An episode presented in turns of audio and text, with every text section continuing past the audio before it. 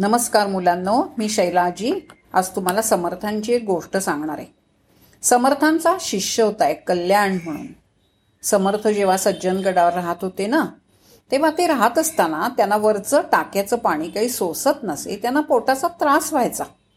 आणि गड उतरून खाली आलं की उरमोडी नावाची नदी होती. त्या उरमोडी नदीचं पाणी शुद्ध होतं. हा कल्याण काय करायचा? तुम्ही आजही गडावर गेलात तर त्यांच्या शयनगृहामध्ये आजही दोन मोठाले हांडे आहेत पाण्याचे जे आपल्याला रिकामे सुद्धा उचलता येणार नाहीत. पण कल्याण स्वामी न गडाच्या खाली येऊन उरमोडीचं नादीचं पाणी भरून समर्थांचे कपडे धुवून रोज गडावर ते पाणी घेऊन जात असे त्यांना प्यायला. आणि हे काम करत असताना तो दमत असे खूप. आणि हे दम पाहिल्यावर समर्थांना असं वाटलं की किती दमतो हा मुलगा.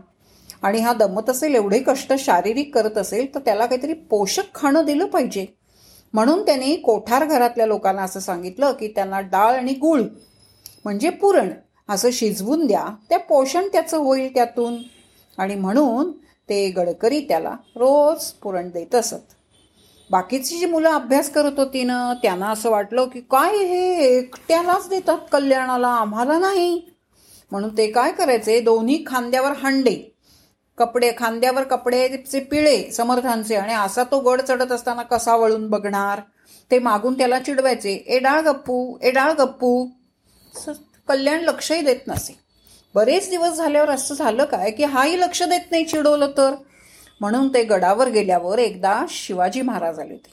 तेव्हा शिवाजी महाराजांना त्यांनी सांगितलं की समर्थ पार्शिलिटी करतात फक्त त्यांच्या कल्याणालाच देतात आम्हाला नाही. जेव्हा हे कळलं शिवाजी महाराज शिवाजी महाराज बोलले समर्थांशी. समर्थ म्हणले हो का? बघूया हां. आणि समर्थांनी केलं काय? सगळ्या मुलांना बसवलं. शिवाजी महाराजही शेजारी बसले ते आणि ते म्हणले इतकी हुशार आहेत ही मुलं इतका सुंदर अभ्यास करतात. आपण त्यांची थोडी चाचपणी करूया म्हणजे परीक्षा घेऊया. म्हणून त्यांनी त्या मुलांना विचारलं किती वेळा कोणी दासबोध वाचलाय? कुणी सांगितलं पाच वेळा मी रोज वाचतो मी आमकं मी डमकं आकडे सांगितले. ते म्हटले बरं आपण एक तपासणी करूया. मग त्यांनी एक श्लोक विचारला. समर्थांच्या श्लोक म्हणण्यापेक्षा दासबोधामध्ये ज्या ओव्या आहेत त्यातली ओवी एक सांगितली. या नरदेहाचे निसंबंधे बहुत पावले. पुढे काय रे? अर्धी ओवी सांगितली आणि म्हणले पुढे काय रे? एकाही विद्यार्थ्याला सांगता आली नाही. दुसरी ओवी विचारली झाले साधनाचे फळ संसार झाला सफळ. पुढे काय रे? त्यालाही सांगता येईना कुणालाच सांगता आली नाही. मग समर्थ म्हणले दोन मिनटं हां. कल्याणाला हाका मारली. मुलं बाकीची खो खो हसली की हा काय? एकदाही दासबोध वाचला नाही हा काय सांगणार आहे? पण समर्थाने हाक मारली तो शेणाने सारवत होता.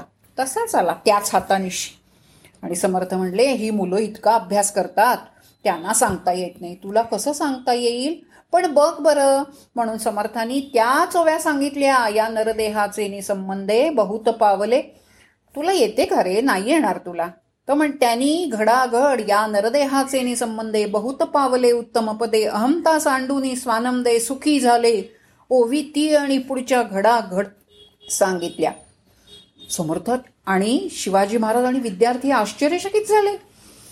त्यांनी पुढचा प्रश्न विचारला आठवते का रे तुला? ही आठवली. ठीक आहे. झाले साधनाचे फळ.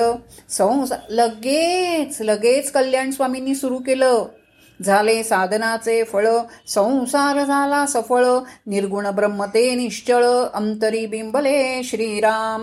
हिशेब झा आश्चर्य म्हणजे दहाच्या दहा ओव्या म्हणून दाखवल्या. शिवाजी महाराजही आश्चर्यचकित झाले. कल्याणान स्वामींना समर्थांना हे माहीतच होतं. विद्यार्थी आवक झाले. तेव्हा फक्त समर्थाने त्याला प्रश्न विचारला तू केव्हा वाचतोस दासबोध? तो म्हणला मला नाही वेळ मिळत पण तुम्ही जेव्हा घळीमध्ये शिवथर घळीमध्ये दासबोध सांगितलात तेव्हा मी लिहून घेतला की नाही? आणि ते लिहून घेताना इतक्या तन्मयतेने मी लिहून घेतला की माझ्या सगळं जसंच्या तसं लक्षात राहिलंय. एकाग्रने काय होतं? एकाग्रतेनं काम केलं तर काय होतं? याची साक्षात ही खूण म्हणजे सम समर्थांचा हा कल्याण आहे की नाही? का आवडता होता? कळलं? आवडता होता याचं कारणच असं आहे. त्याच्या गुणांमुळे तो आवडता असतो. माणूस वरून गुण नसतो. गुण आवडतात माणसाचा. कळलं?